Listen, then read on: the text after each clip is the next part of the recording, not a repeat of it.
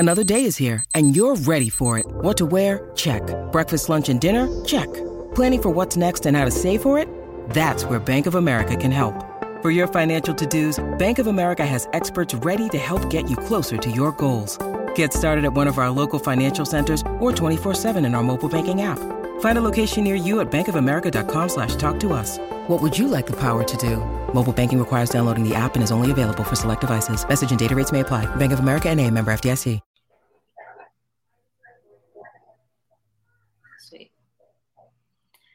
What's going on, football fans? Welcome to Jolly Rogers and Touchdowns, an Odyssey original podcast that brings you all Tampa Bay Bucs insight and entertainment multiple times a week. So be sure to conveniently download that Odyssey app, search Jolly Rogers and Touchdowns, hit that auto download button so that you have all brand new episodes just sitting there waiting for you. And then, of course, heading into that offseason, you're not going to want to miss a beat. Share with friends, family, other Bucs fans, or just football fans in general, or Tom Brady fans, as I like to say at this point in the season. Don't forget to download that app right away and follow us at Jolly Rogers T D S on Instagram as well as Twitter. Guys, I am Casey Hudson, joined by the one and only John Ledyard to talk some Bucs playoffs, some wild card situations. It's time to sail into a brand new, very exciting episode with uh, a mentor, a friend, and one of the coolest people, Bucs fans, your favorite, John Ledyard. John, how's it going? It's great to see you. It's sad I haven't seen you since the last time that you were our first guest here on Jolly, but yeah. Yeah, obviously we've talked, but yeah, it's not, uh, it is good to see you again and good to be chatting Bucs with you too. And I know you said Bucs favorite. I don't, it used to be, I don't know. Now these days, Bucs are losing. I'm calling it out. Yeah, die hard. The one time you finally get a little Bucs tweet out there, people go nuts. And then I remember the first time you tweeted about the Bucs this season, everyone's like, is he back? Is he back? Is he back? It's just, you keep the fans going. It's, right. It's the celeb status is unreal, but no. Well, it's- I've tweeted, tweeted some about the games, but I don't know if people like the tweets that much because I've been pretty negative this season, and it's been a pretty negative season, but all that's behind them now. Maybe we'll see, but for a chance to start fresh, certainly over in the playoffs and a matchup against the Cowboys in a game that I think, you know, people definitely can paint arguments for this one going either way, so it'll be fun to dive into.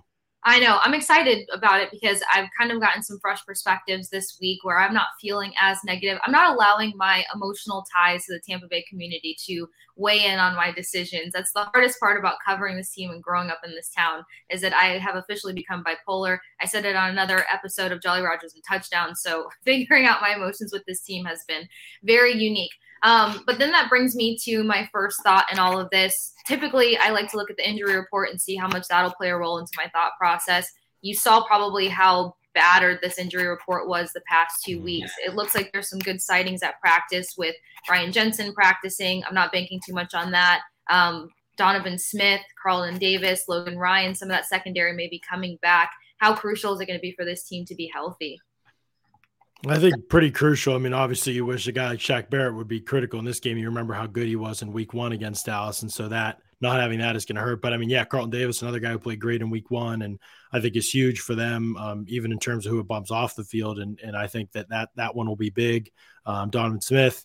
Yes, he struggled this season, but I still think he's the best option at left tackle. So having him is huge. And if Jensen can get, make his way back, that would be awesome. Uh, but there's still this question of, guy hasn't played all season. He got hurt at the beginning of camp. What kind of conditions is he going to be? A leg injury? Like, just not sure how much he's been able to be in shape for an opportunity like this.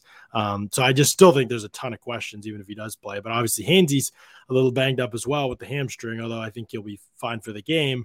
Um, you know, him at anything less than one hundred percent is probably comparable to Jensen, you know, even if even coming off this long layoff. So, and then demeanor wise, you think of what it would mean to have him on the field. That could certainly help as well against the Cowboys team that's going to throw a lot pressure wise at the Bucs. And so I think he could be, uh, the, the intangibles could be as valuable as his physicality out on the field if he does indeed play on Monday night. Yeah. And hopefully, and I obviously would think this seems realistic to not bank on that, but you're kind of talking about situating an offensive line issue that's been an issue since week one, going up against a, you know, pretty high-end pass rush team. What's this team got to look out for when it comes to Parsons and, and Lawrence? I know that it's been talked about throughout the season. Some people feel like the Cowboys defense has started to fall off a little bit these last three weeks. Yeah, I mean, I think that they have fallen off. Certainly, most of that's been in coverage, although the, the pressure with four also hasn't been as good as it was early in the season. I don't worry too much about that. I think those are just the ups and downs of a season. But Parsons obviously is one of the I mean, toughest matchups in the N F L, and he will be for Wirfs and for Donovan Smith um, if, if Smith doesn't deep play, which it looks like he will. Um, just the fact that he can win as a pass rusher, the ways that he can win, you can't sit on any one move. You know, I've talked all the time about winning on the outside hip of the tackle, being able to counter, come back inside uh, as a pass rusher as well. And then also be able to, can you flash power rush and go through them? So he can win on all three of those planes. And so I think because of that, it's really hard to, to predict what he's going to do. And his change of direction is just so elite. Um, there's just so many different ways he can beat you. And that makes him really hard to prepare for, I think. So watching him, studying him, his tendencies, I know Wirfs actually has lost like five reps all season basically. And one of them was to Parsons in the first matchup. And Smith certainly lost his fair share of reps as well. So he will challenge you about uh, as good as anybody you'll face all season. So that is something they're going to have to be prepared for, um, whether it's getting the ball out quickly or just, you know, knowing where he is and how to help uh, in those situations can be useful too. So he is effective. Lawrence is a really good run defender. If you remember back two years ago, he probably gave Trevor or, or Tristan Wirfs probably his part of time as he had against any player, I would say, just in terms of the trenches, the run game. Um, that was a real chore for Wirfs. I mean, Lawrence was probably one of the only people I've seen knock Wirfs over and things like that a few times. And then this past year when he went up against Lawrence, he really dominated him earlier this season in week one. And so if that, if he can keep building on that, you feel good about Lawrence not being quite the level of pass rusher that Parsons is, but still very good in that regard. Um, I, I really think that it's going to be the other guys, right? Like the, the Sam Williamses and those kind of guys for Dallas. I mean, they are not just two pass rushers. They have a ton of depth, and it may not be a defensive tackle, but if they can get you in third and long, which is a situation the Bucs have lived in this season, yeah, then, then you become really predictable, and it becomes really hard to stop that amount of really good pass rushers. So it's going to be critical for the Bucs to win with their game plan more than anything else. Can you throw on first downs? Can you use play action? Some of the tools that have been really effective for you this season, not using them um, really anymore. And so I think, um, or not using them enough. And so those things are going to be critical, as well as no huddle. Can you gas the defense? Can you get them tired in some of these situations so they're not teeing off as much? Now, those would be all things I would be looking at to use to the, as tools. Those have worked for the Bucs this season, but they just haven't used them nearly enough.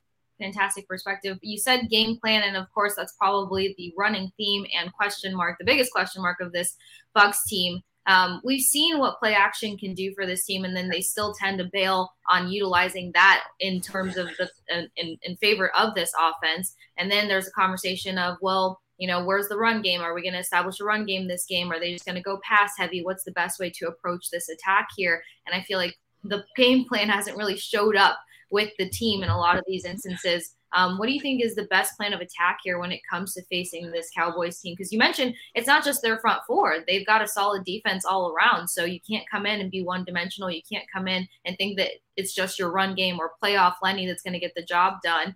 Um, I have an estimate that Rashad White is going to be a lot more useful in this game than he was in week one. What's your opinion on that? Yeah, I mean, in week one, I think six carries, fourteen yards. And so I definitely believe he will. He'll probably – hopefully he would lead the way in terms of carries. It seemed like toward the end of the year, they were trending that way a little bit, but you never know. They love to go back to Fournette when you least expect it.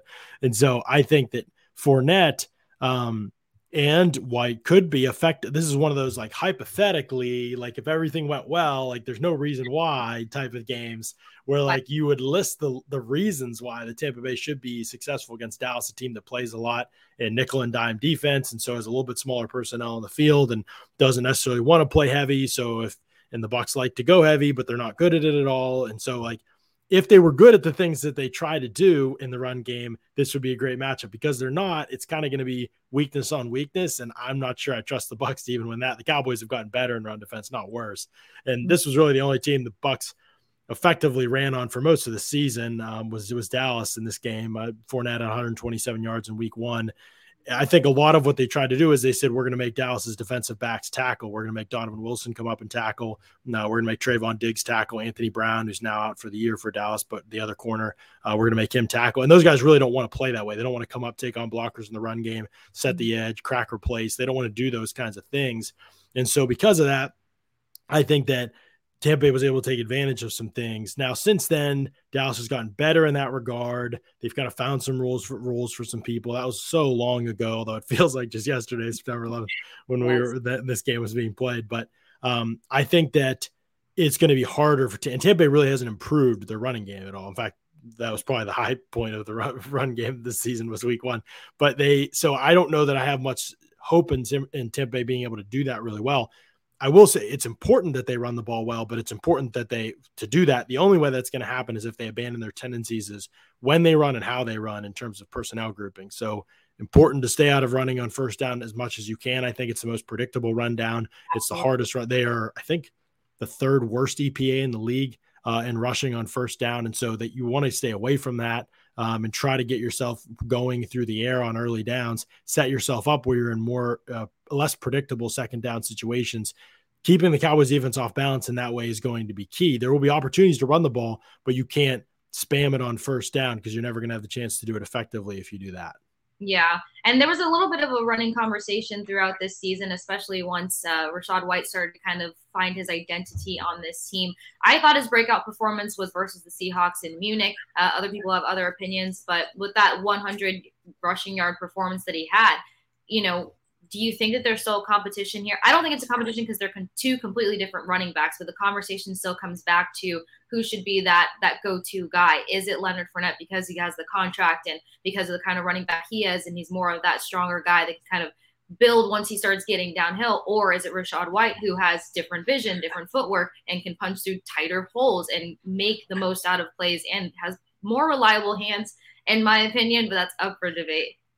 Mm, yeah, I think it's White just because of the ability to create after the catch is probably the biggest thing. Like, he has forced more missed tackles. He seems like he's more elusive, better balance. Um, neither of these guys are particularly explosive. You know, Fournette takes that lack of explosiveness to a whole different level. I was watching some of his twenty twenty-one tape, and it is remarkable how much slower he is this year, even than last year, which he's never been the most twitchy guy, but it's like a night and day different. Like, he just looks so much slower this year. So his explosiveness is basically shot, whether it's his injury or weight or whatever it might be, aging. Um, I don't know what it is, wear and tear. But um, White isn't that explosive either. He's kind of a patient, uh, shifting back, but he seems to be pretty elusive, really light on his feet, way lighter on his feet to make quick cuts than Fournette. Neither of them are great pure rushers, I wouldn't say, but White is certainly better. There's just, there's nothing Fournette is better at than White. I mean, the hands thing, yeah, that's probably debatable, like you said, because both have caught the ball pretty well this season. Fournette caught a ball, ball well last year as well, um, even after his first year in Tampa was a disaster in that regard. But I would still say I'd just rather have the ball in the hands of White if you're going to try to get the ball to somebody in space to make a play. Um, so I, I'm going with White. And then pass protection, I mean, White has been, you know, the, the little, maybe a few more struggles recently, although I think those have been communication issues as, as a group. Mm-hmm. Um, but he, throughout most of the season, he has been clearly the, the best pass protector uh, of the two backs. So I, I would roll with Rashad White as much as you possibly can in this game. Yeah. And if, I mean, if this was B A's system, then it would, or B A's team, then we would be talking about the fact how that would level Rashad White up almost instantly um, over mm-hmm. Leonard Fournette. He kind of did well with that competitive aspect between these guys. Uh, this shouldn't be a surprising question coming from me, John, but I'm wondering your thoughts on where the tight ends have played a role this season and, or the lack thereof, honestly, in my opinion. Um, and then how much they can probably help versus this Cowboys team. Cause we talk so much about the run game, Rashad White, Leonard Fournette, what we expect out of the wide receivers, which we'll get to in a moment here, but it's the tight ends. I mean, they kind of gave this pity happy fiftieth career touchdown to Kyle Rudolph. I know a lot of fan, people aren't fans of Kyle Rudolph. I particularly was of him in Minnesota. I thought it was going to be this, uh, this dream come true for him to play with Tom Brady and get more involved in Bucs system, but that was ruled out. And then you have Cam Brate was dealing with concussion stuff and the neck injury. And then you have Cade Otton, who I thought his breakout performance was versus the Falcons. And then they still limited him to about under thirty receiving yards per game. Uh, thoughts on the tight end group and their involvement? Yeah, tricky group to figure out. It can't be less involved than they were in week one. Uh, Cam Brate had three targets, one catch, seven yards. Nobody else at tight end even got a target uh, in this game. So it can't be less involved. Certainly uh, Cade Otton and uh, Kokeeft have both kind of developed a little bit since then. Uh, Otton maybe has hit like a rookie wall right as we were getting our, you know, kind of pounding the table the most for him uh, to, to see the field and to be out there. there's been some like really miserable weeks um, over the last couple of weeks uh, for him. So it, it, I mean, I thought, you know, coming out not week nine, ten, you know, that it looked like he was going to be coming out of the bye week. It was going to be a big part of what they were doing moving forward. And he's did some, done some good things since then, but I mean, the last couple of weeks have been probably his worst ball uh, of the year, struggling to catch the football, struggling to separate, some route running mistakes. He's had a couple drops the last few weeks. And so they need him to bounce back, and, and perhaps he'll be able to do that. I do think there's a good player in there. I just think that some of that has fallen by the wayside as his rookie season's gone on. Um, but he can certainly help this team. I, I would, I don't, I don't think there's any doubt about that. And in a game like this, I think he's going to be really effective as well. Uh, you know, Dallas doesn't have great coverage group. They really just don't. Um, there's been some opportunistic players back there. Malik Hooker and Trevon Diggs make plays on the ball, but this isn't really a group. They don't really have linebackers that will match up with you in space. They're, they're trying to get that right now out of some of the young guys that they're playing, but it hasn't really been proven yet. And the cornerbacks that they've circled through to replace Anthony Brown, not that he was great either, have really struggled. So if this were last year, man, I mean, the Bucs team of last season, if they're, you know, assuming health, and the Cowboys team of this year, like it would, it would be so easy to pick the Bucs to win this game. Like on paper, there are just so many things that like, oh yeah, the Bucs should actually be able to run the ball for a change, like in this matchup, um, based on how they like to deploy their personnel versus Dallas. And oh, the Bucs should, you know, have huge advantages in the passing game just in terms of the matchups. But it's just hard to trust a team that has consistently gotten in their way all season long to be able to do those things really well. We just straight up haven't seen it enough this season. And at some point when you reach the end of a season, you look back and you can say, is there one awesome game that this Bucs offense played? And there's zero. Like they have not played one great game. They've had a couple moments here and there, but they've won a whole season without one great game. And that's just, how in the world are you going to get behind that when it comes to playoff time? And that's where it gets so hard, is you trust that sample size of this full season more than anything else. And you have to. History shows us that's the best indicator. And the indication is just that this team is probably not good enough unless Dallas implodes, which is possible. Dallas has that potential. They've shown that in recent weeks. Yeah, I was going to say that can happen. And the biggest reason I asked the tight end question is because some of their tightest contests, you know, is where a tight end got involved and at least had over fifty receiving yards. I mean, their fall to the Jaguars, I believe it was Evan Ingram that had over sixty mm-hmm. receiving yards. Of course, I'm a little biased because that tight end position is what made me love football, aside from the linebacker position. And when I watch a game that devastatingly has, well, very little involvement of the tight ends, it's it's tough for me to watch.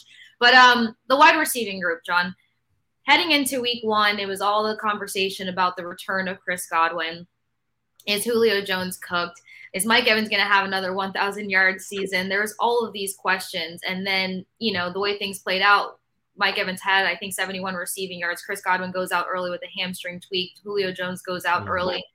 We didn't get to see the full potential of Godwin and Julio Jones versus the Cowboys, but we've seen Chris Godwin have a great game versus the Cowboys last season, one hundred five receiving yards. Could this be a game that Chris Godwin officially says, I'm back, I'm healthy, I'm ready to attack this, I can show up for my team? How can they utilize him in a way against this Cowboys team that could be, um, you know, dangerous?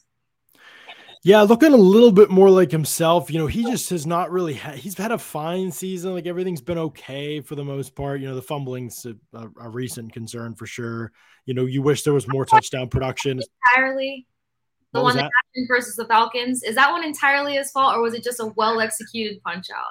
I, I think it's just a well-executed punch-out, but you know, that was basically what happened the week before too, and so it's just like being aware of those things. You know, it is some, it's almost always some luck when you get into fumble stuff. Like it's almost always like the odds that he fumbles in this game are astronomically low. Let's put it that way. I don't know how many players have fumbled three games that are, yeah, I probably just jinxed him. I know, like find some way, John, please. Right, but I'm I think no longer love you. Lately, the biggest difference to me has been what he's been able to do after the catch in the last few games. He looks like he's starting to get some of that old juice back maybe, which is super important for, for a lot of reasons. But one of them is just the Bucs. Like they, whether we like it or not, they love, and Byron Leftwich loves to throw these screens, these bubble screens, and use Godwin in space. And, you know, Godwin at his peak, this was a good play. It was a good play when you didn't do it every single series. Um, but now it's like, okay, like these things are getting a little bit old. They're getting very predictable. Um, but he's been able to be somewhat effective in recent weeks. I think he forced five missed tackles in week seventeen, um, which was huge for him. That had been something, that a number that was way down for him. In fact, he only has eleven forced missed tackles in the season per P F F. So five coming in one game um, was definitely his best performance in that regard uh, this season. But even in terms of the yards after catch, like the last couple games, six point nine yards after the catch per reception, seven point eight yards after the catch per reception. And then the Falcons game, he didn't play much, but five yards after the catch per reception. Those are way up. Before that, it was, you know, he, he had had a, a stretch of games going back to week eight where he didn't even get above four. He didn't even reach four and a half yards after the catch per reception. That number for him in this offense, given how he's used, he needs to be up, you know, and he boosted his season average to, to five yards after the catch per reception, which isn't a great mark. And not his career best for sure. Is a yard behind where he was even last year uh, when he played, but it's better than it was. It was like in, just above four yards after the catch per reception. And remember where he, most of his catches are coming in that area of the field, short and underneath. They need him to break tackle and gain yards after the catch. He's not making catches deep down the field like Mike Evans, where usually a, a player is right around you and you're not going to be able to run that much after the catch. His job is basically to create offense, to get open uh, in the short to intermediate areas and to create offense after the catch. He's been really good at that in the past. He has not been good at it this season. That has really limited some of his production and some of what this offense can do, is because he just hasn't been good enough in that regard. And so that is a big part of his game. And if he can get back to that, and recent weeks indicate he's starting to a little bit, um, but we need to see it over a larger sample size before we can fully trust it. Yeah, which makes a lot of sense. I'm definitely hoping that he has well over sixty-seven or sixty or seventy receiving yards in this game, which kind of leads me to, tell me if I'm being dramatic, John. I hate the deep throw to Julio Jones. I know sometimes it's been spectacular. It's looked good. It's it's panned out here and there. But why is that my worst nightmare if they go into this game and think that those massive connections between Brady and Julio Jones, or lack thereof, should be anywhere in the game plan? Really funny. Good point by you. I hadn't thought about that too much, but you're right. Uh, thirteen targets to Julio Jones, twenty plus air yards down the field or, or more.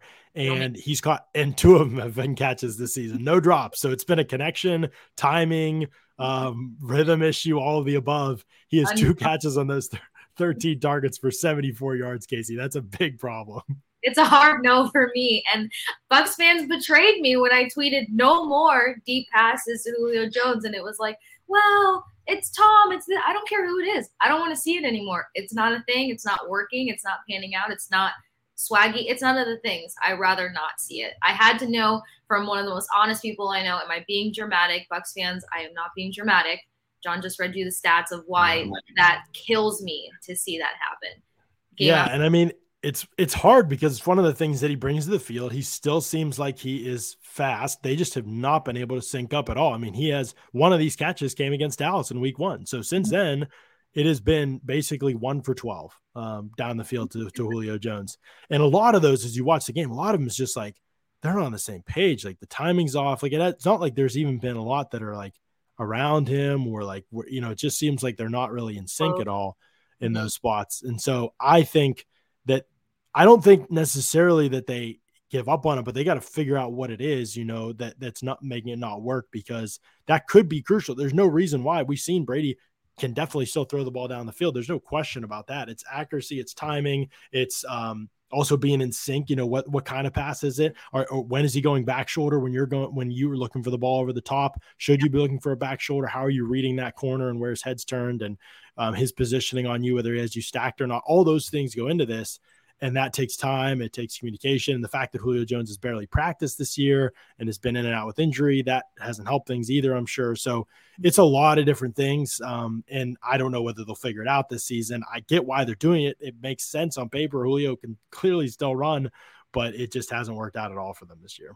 Yeah, and I think it's the lack of ability to really work together. I mean, training camp, we know what that was, the absentee of Brady and, you know, no time with with. these guys, and then you're trying to make that time happen, and then injury started play a crucial role. Now, quickly before we pivot over to talking about this Bucs defense, I've got to know your opinion on these fourth down situations. Um, are they too scared to go for it? Are they ter- are they choosing to punt too much too early? Are they showing a lot of lack of faith in this offense? Because some of the teams that have beat them, the Browns, for instance, I think the Panthers were another team, they were able to convert like three or four fourth down opportunities. Um, And then you go look at the Bucs statistics, and then it's like zero for one on fourth down.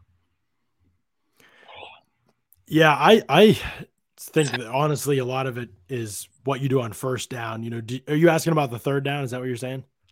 I'm asking more so about, you know, their the game plan or what they choose to do on fourth down, or the lack of choosing to go for it on fourth down. Oh, the ineffectiveness there. Yeah, no, I think that's just a coaching philosophy, honestly. Like Bowles has been, he was the same way with the Jets.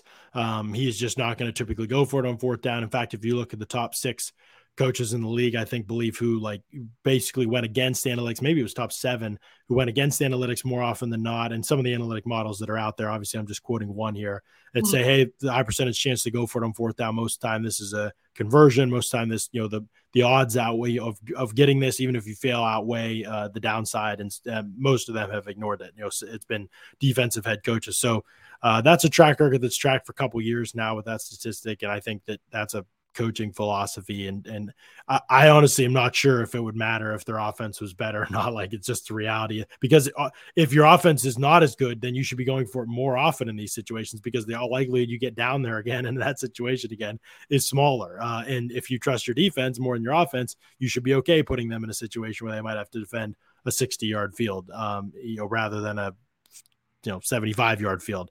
Um, yeah. You should be able to trust them in that situation.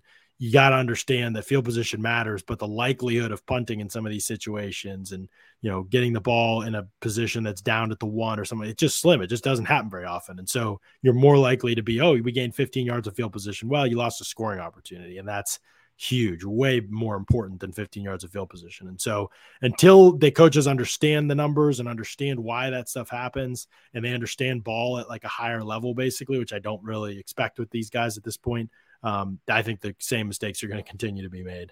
Yeah, which a lot of fans, that's probably been the biggest frustration, is coaching calls, decisions, and then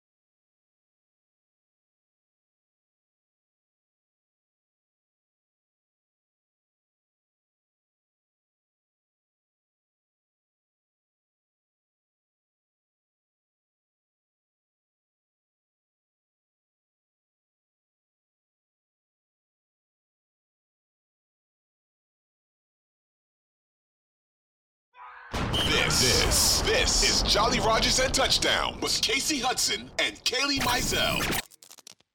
I know I saw some questions about fourth down, but pivoting over to this defense really quick. Devin White, two sacks. Anthony Nelson, sack. Vita Vea, sack. Winfield Junior, interception. That was week one. And we know the defense put up a heck of a performance, but their ability to create turnovers this season has been horrible. Um, injuries have plagued this defense tremendously, and I'm going to go ahead and make a bold enough statement to say I think that they're overly relying and overworking Antoine Winfield Junior What's the biggest risk that this defense is going to be facing uh, with this Cowboys offense? Yeah, fan, there's a lot of concerns, I think, uh, it, it, depending on who play. Without Shaq Barrett, I think especially a lot of concerns. But, yeah, you said it, only twenty turnovers forced all season long um, for the Bucs, which is, is is not the worst mark in the league, but it's not, not a good one either. Um, mm-hmm. There's only a handful of teams, I think about seven teams, that are worse than them this season in that regard. And nobody's forced more, tur- more turnovers than Dallas, which is a huge part of why they've had success defensively, especially early in the year.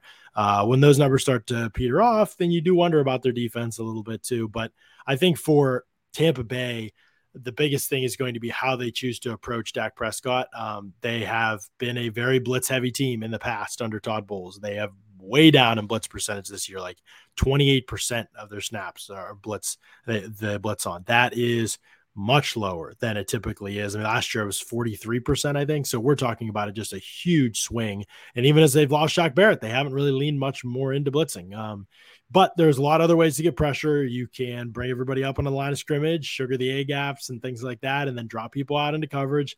Uh, good old Anthony Nelson dropped thirteen times into coverage against Atlanta, and he pass rushed thirteen times. I, I don't get it. It was a game that didn't matter, so maybe they were trying something out. I don't understand, but um, just yeah, just things like that. You know, I think J T S people don't realize when they talk about sack production, he's dropped into coverage as much as probably almost any edge defender in the N F L this season. So anyway, those things are going to happen, and I think that because of that, you have to be, if you're Dak, you need to be aware of who's dropping, who's coming at all times, even if you're just rushing four, um, which four is kind of the hard part for him to figure out and for the offensive line to figure out. The other interesting part about that is that Dallas's offensive line has three Hall of Famers on it, right? So they should be great. Well, Jason Jason Peters is ancient. He hasn't played all season. He was barely on a roster for most of the season. Now he's playing left tackle. He's not the same player he once was. Tyron Smith is still very good, but he missed almost, almost all the season, and now he's playing right tackle, which he played left tackle his entire career for Dallas, basically. And so that's a big change. Um, Zach Martin's still a stud at right guard. They may be getting Tyler Be- – the Cowboys may be getting Tyler Biadasz back at center, which would help them uh, as well. They've moved the rookie Tyler Smith to left guard. He was playing left tackle early in the season, replacing Tyron Smith, and he was solid there. So oh, yeah. just a lot of moving pieces. That's that's the that's the the theme here.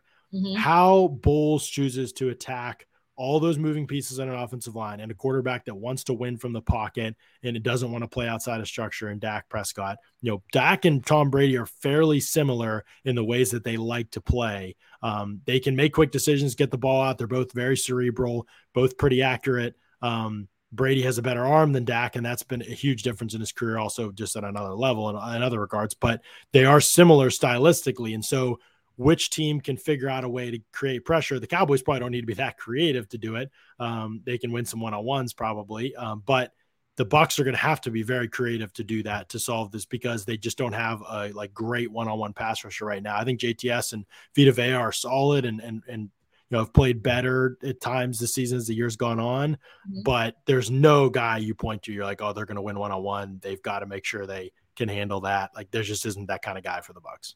Yeah, I'm really glad that you mentioned basically the musical chairs taking place on the Cowboys offensive line here, because, you know, the big question is, while Ezekiel Elliott only had fifty-two rushing yards and Tony Pollard only had eight in week one, Pollard's actually been the polarizing player that's helped this team stay in a lot of games and put up massive rushing yards for one, for two. After seeing how other teams have been able to run the ball down the Bucs defense's throat, do you think the Cowboys will try to change their approach from being run heavy, or you think that that kind of makes them more motivated to be run heavy or not because of this offensive line and the shuffling that they have going on? I think they very much want to run the football, especially when they look at how things went in week one. They ran the ball okay, but they just got away from it a lot, and it was it, the game was within distance, and maybe they got a little too pass heavy. McCarthy's been accused of that in the past. I, I say that, you know, I think this is their perspective. To me, I think it's figuring things out in the pass game is probably Dallas's best bet. You know, Tampa Bay has played quietly better against the run. There's certainly been some games. The 49ers late in the game seemed to to take advantage of the defense. I think they really didn't have a good game in, in that one against that. That was probably their worst game of the year against San Francisco in terms of the run defense. But other than that, the second half of the year, it's been pretty good. I don't really consider the Atlanta game that just happened. You know, that's not a concern no, to me. With no. all, yeah. All the backups that were there. Panthers, which I'm, it's crazy to even say those yeah. two teams and be serious about it, but yeah.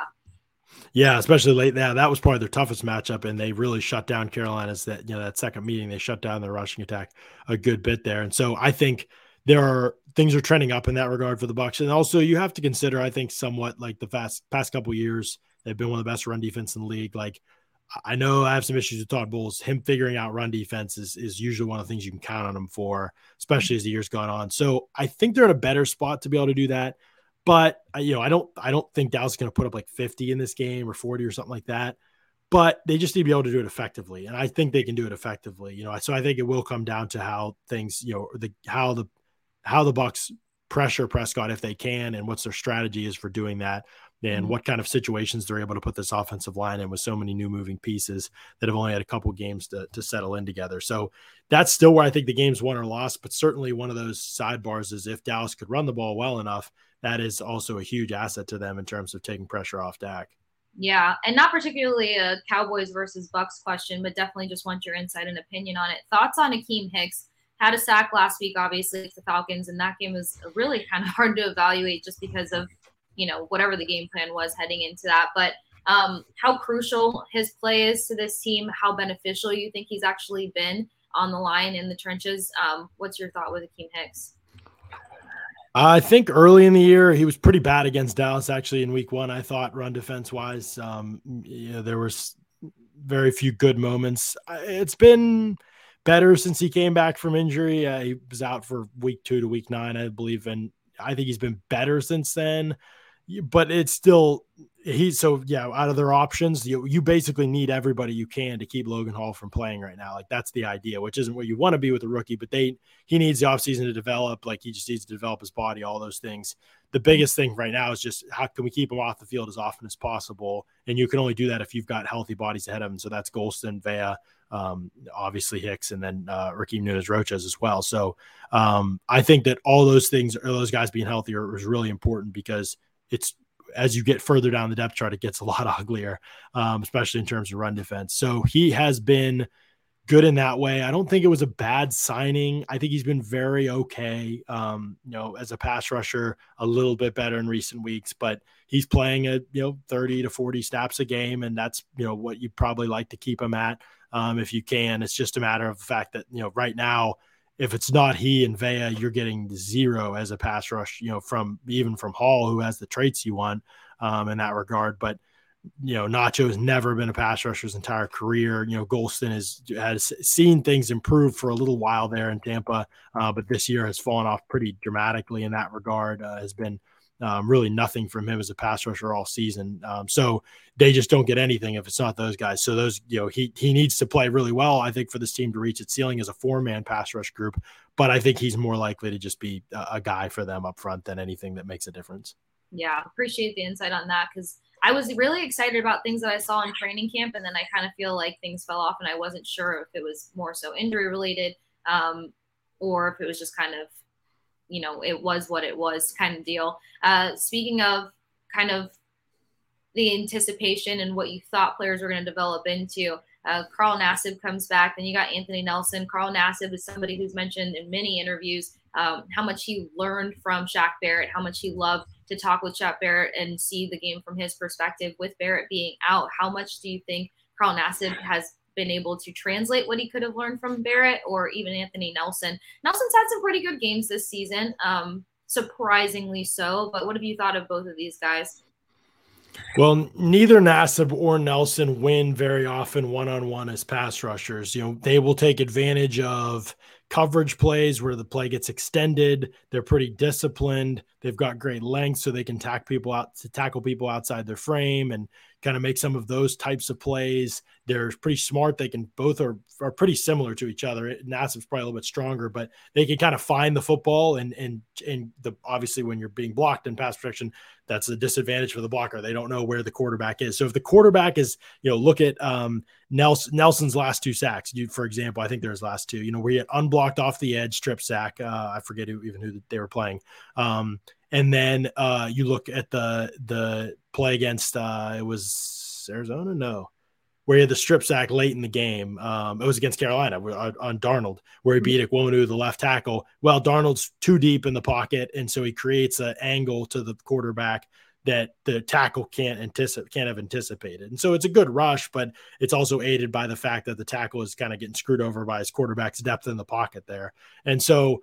Those are plays that those the floor is high and they're not going to miss those opportunities where somebody like J T S may miss opportunities like that, just lack of experience and kind of being a little more out of control and a little more like uh, just overly active, I would say, to get himself out of situations he should have covered. And so some of those things can be frustrating with J T S, but the thing is neither Nelson nor Nassib are going to beat guys one-on-one as a pass rusher and certainly not quickly up front. So they can be helpful assets, but you can ultimately probably should try to upgrade both spots in the offseason. Although I, I certainly, I mean, Nassib was barely playing before he got to Tampa Bay. So the fact that he's been able to give them anything at all has been, you know, there's not many guys just sitting around, not doing anything that are going to be able to help you. And so the fact that he can help them is, is, um, is a huge, is huge for the defense, I think. Yeah. And I feel like a lot of it had to do with returning to Tampa and being around guys who he trusts and, and can learn a lot from. Um, mm-hmm. And neither are going to kill you as run defenders too. And that, and that helps. I mean, they're not going to be great players in that regard, but they're not going to typically hurt you in that regard either.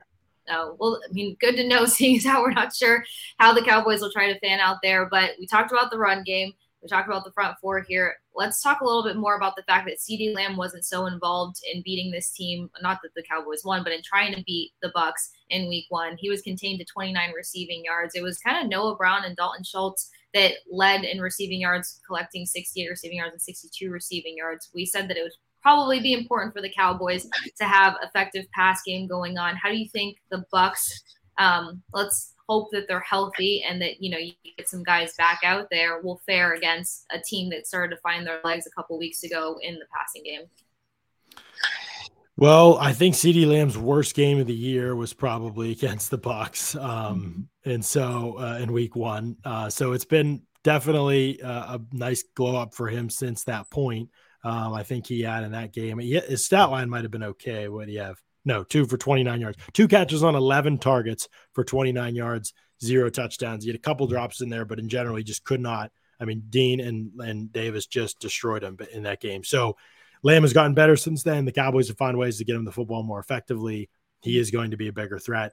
There really has not been a number two to consistently step up for Dallas this season. You know, obviously they hoped and assumed Gallup would be that guy. And I think there's been moments where that's been true this season, but by and large, it really hasn't been true of him. You know, it's going to take another year probably. Um, and so I think they're kind of looking around. Is Dalton Schultz that guy they really want him to be? There's some money there involved. Like, that would be awesome if he stepped up. He's just kind of a guy at tight end. I think that I could have told you that going into the year. I think like he's, he's fine, but he shouldn't be the guy that kills you in any game. Um, Noah Brown's been capable for them this year. Um, sort of, yeah, some similar skills in some ways to, like, if people remember, like a Jericho Cotchery or guys like that in the past. Um, you know, I think that those guys can be okay, but nobody, if you take away Lamb, you're going to take away a lot of this passing offense, I think. And so I would expect the Bucs to be pretty focused on him. That doesn't mean just man coverage, though, I think. I don't think Todd Bowles is going to do that, um, but it could be like there could be some bracketing and could be some looking for him on those in-breakers early off, right off the snap, trying to jump those lanes and crowd those those those passing windows for Prescott. I think that could be part of the way that they defend him. But, yeah, he's it's Dallas has gotten better at obviously getting him the football as the year's gone on, but you're talking about a guy one hundred fifty-six targets this season. The next closest player is eighty-nine in Schultz. So it's a big difference. It's gross. That's really gross re- realistically to, to paint that picture. But all right, let's, uh, let's, let's play something here. A little outlandish guessing game. If you had to pick a player on defense to have a hell of a performance, just off the charts, who would it be? And what would be your, out, your outlandish guess of stats that they would put up versus the Cowboys for the Bucs? Um, Hmm. That's a good question. I would say let's go with maybe uh, Levante David, and he gets a pick in this game or a forced fumble, something like that. You know, tackles are a stat I don't really care that much about. It. You know, he's probably not going to get that many tackles for loss in the way they play defense. They don't, they don't fire him through gaps. But maybe he gets a sack and a forced fumble uh, or an interception, something like that, though. But I just it'd be great. I mean, Levante David's a guy who's played at a Hall of Fame level his entire career, basically, but is because the Bucs haven't been very good, he's been overshadowed. And then when they've been good these last couple of years, he's been great, but there hasn't been as many splash plays. And whether we like it or not, you know, those are the things that get you into the Hall of Fame. And so I think that when you have an opportunity to do that on a playoff level, you know, obviously he already has a ring. That helps his case. I don't know whether he's going to get in the Hall of Fame. I know he deserves to be in there. I don't know whether he's going to get there, but those kind of moments, you know, if you can do those in the playoffs, I think they leave marks in people's minds. So I'm really hoping he has a really strong game. All right. So hoping to see some splash from Levante David. And then on the offensive side of the ball, outlandish stat player. Who's going to tear it up if you just had to take a bold prediction? Mm, man, I mean, this is probably the hardest one, honestly. I have absolutely nothing. I have no clue. I mean, there's so many good players. It's, it's ridiculous that I don't have a good answer to give you, but I just, I just don't. I don't trust them to be able to tie their shoes on offense, to be honest. And so I, I, I don't know. I mean, let's just go with Mike Evans because the, you know, they're going to be there's this ability to hit plays down the field for sure for Tampa Bay that right. Dallas will give you. I do not think there's any corner on the Cowboys that can hold him one on one. Um, and yeah, if Brady has time, he's going to make those those plays happen. It seems like there's a concerted effort to get him super involved, even on re- routes he wouldn't typically be involved in recently. Um, so they'll probably be a high target, hopefully high catch game. Uh, for Evans, but with this offense, he could go catchless by the end of the game, and I wouldn't be surprised either. That would be that would be terrible. I would have yeah. to trade him off. I would. Um, okay, if I had to be bold and out loud, out, outlandish, I love saying that word, clearly. Uh, Chris Godwin, over one hundred receiving yards. Rashad White, over one hundred rushing yards. So that's going to be – it's outlandish. It's supposed to be – who knows? Yeah. Oh, that's true. I wasn't out, I wasn't very outlandish then, I, I guess. I should reconsider. Cade Otton, three saying. touchdowns. Oh, my gosh. Reach for the stars. I am reaching for the stars. If Cade Otton gets in the end zone more than once, I will absolutely lose it. And I would probably shed tears because this team is, well, they're full of surprises and not utilizing anything I want them to use. Cade Which- Otton, three touchdowns, and they lose.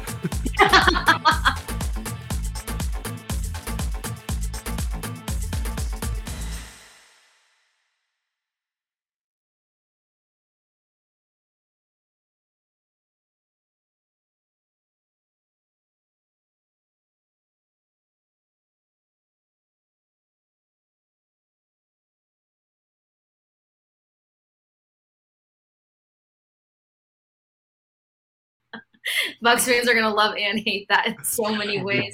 Or actually, so O'Keefe, two touchdowns. I think that's a good one. There you go. Wow. So here we go. Some some big bets going on here, which takes us over to predictions. My worst nightmare, the worst part of any conversation, at least this season so far. I think I'm bad luck. We're going to see. What's your prediction for Monday night? Cowboys. Do you want me to give you a score? Yeah. Okay, Cowboys twenty-seven, Bucs fourteen. fourteen. Look, man. He's for the Bucs. Anybody who listens to my podcast knows, like, I just have – I'm just tired. I have no no faith in the Bucs to figure out the things that they need to figure out to be able to be good. Um, it's obvious. It stares them right in the face every week. They are clearly good when they utilize tons of play action. They are clearly good when they throw more on early downs. They are clearly good when they lean into no huddle. And yet they're at the bottom of the league in play action rate. They are second in the league in no huddle rate, but they should be lapping the top, the second place team. Arizona's ahead of them. They should be lapping Arizona. There should be no comparison at all between the two teams. Um, and so that's th- because they cannot figure those things out. Neutral pass situations, they should be top of the league because they're so bad at rushing. Instead, they're in middle tier neutral situations where they throw the ball on first down.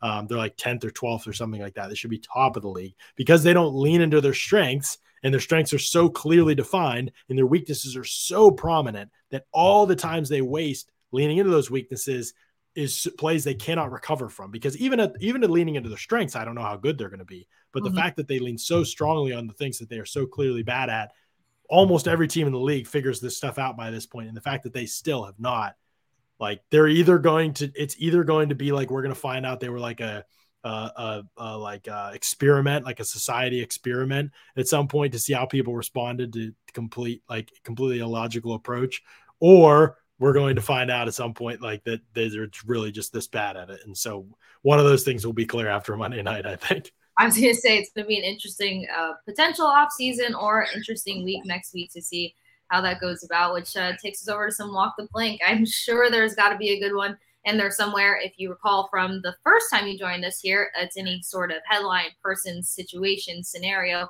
Walk the Plank can be a whole lot of things. Who, what, when, where, why needs to walk the plank.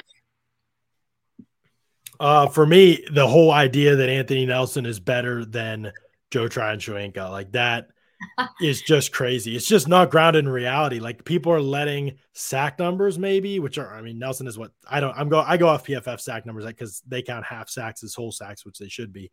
Um, I don't know what the traditional numbers, but I think Nelson is what, six and Tryon is five or something like that.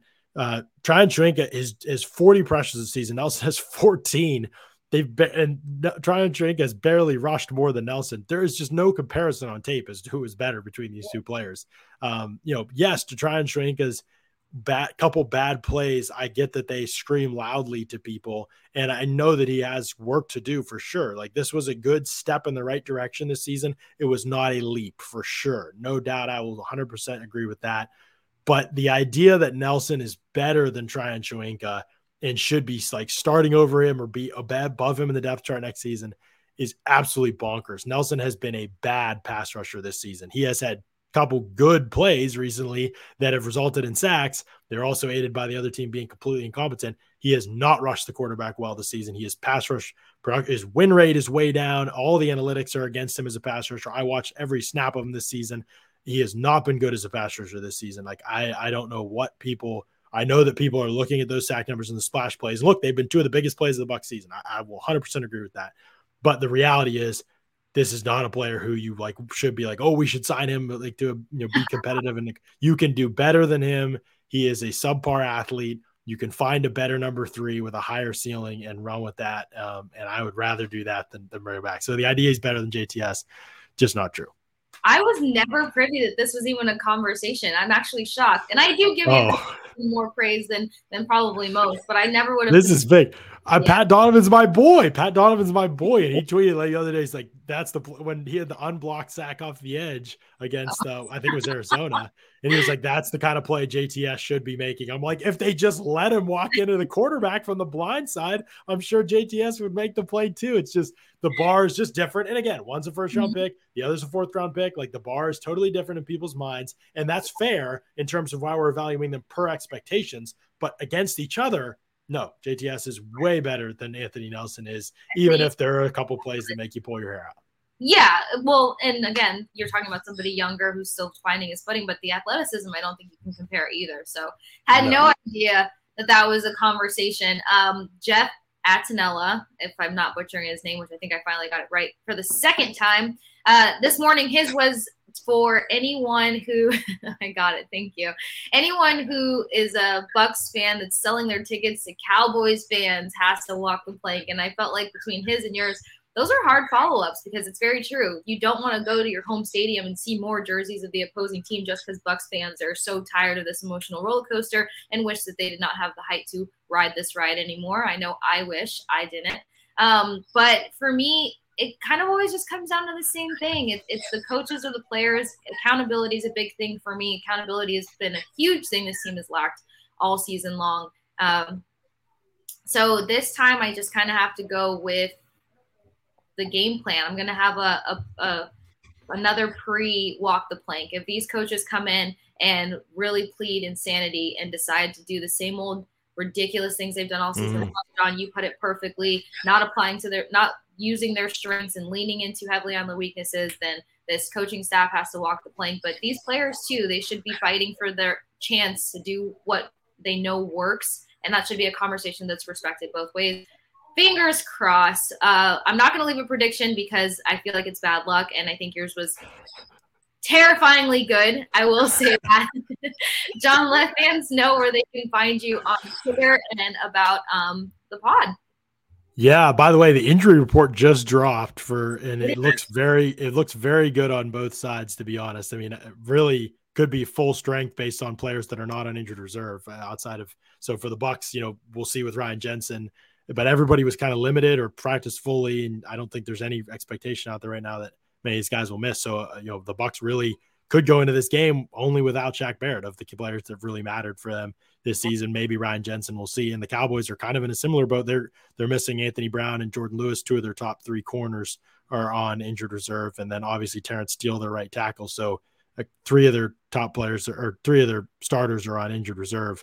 Um, but the Bucs and Cowboys could be pretty much a full strength matchup, which it, going to the playoffs, that just doesn't always happen very often. So pretty interesting. Uh, you can follow me on Twitter at Ledyard N F L Draft, L E D Y A R D N F L Draft. And you can follow my podcast, the subscription pod, Audibles and Analytics. Usually Paul Atwell and I will podcast about the Bucs. It's kind of every week in the season. We didn't podcast this week because last week's game didn't matter. And I did a playoff preview, uh, which included, we have an A F C playoff preview and an N F C one, which included the Bucs Cowboys game with Ollie Connolly, who I podcast with also once a week. Usually it's two to three pods a week over there. I haven't done any writing yet, but I plan to do some for the draft. Uh, so hopefully that works out. Um, but yeah, it's a Substack, Audibles and Analytics. You can subscribe over there. Sometimes there's some free stuff too, and uh, get access to whatever work I get to do now that this is a hobby for me.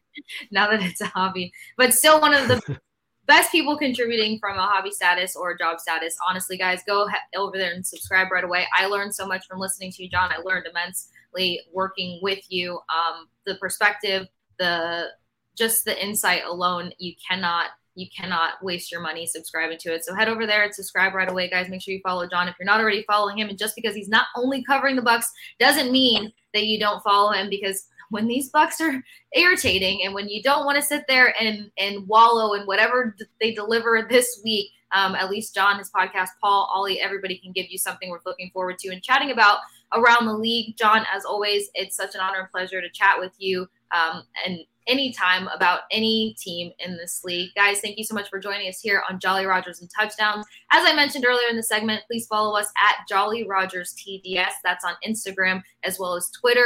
Download that Odyssey app, search Jolly Rogers and Touchdowns, hit that auto download button so that it's just so convenient to keep up to date on all brand new episodes revolving around the Bucs. Share with friends, family, and you can also stream on any of your favorite streaming platforms. Guys, I'm Casey Hudson, joined with John Ledyard, and thank you so much for joining us here on another episode of Jolly Rogers and Touchdowns.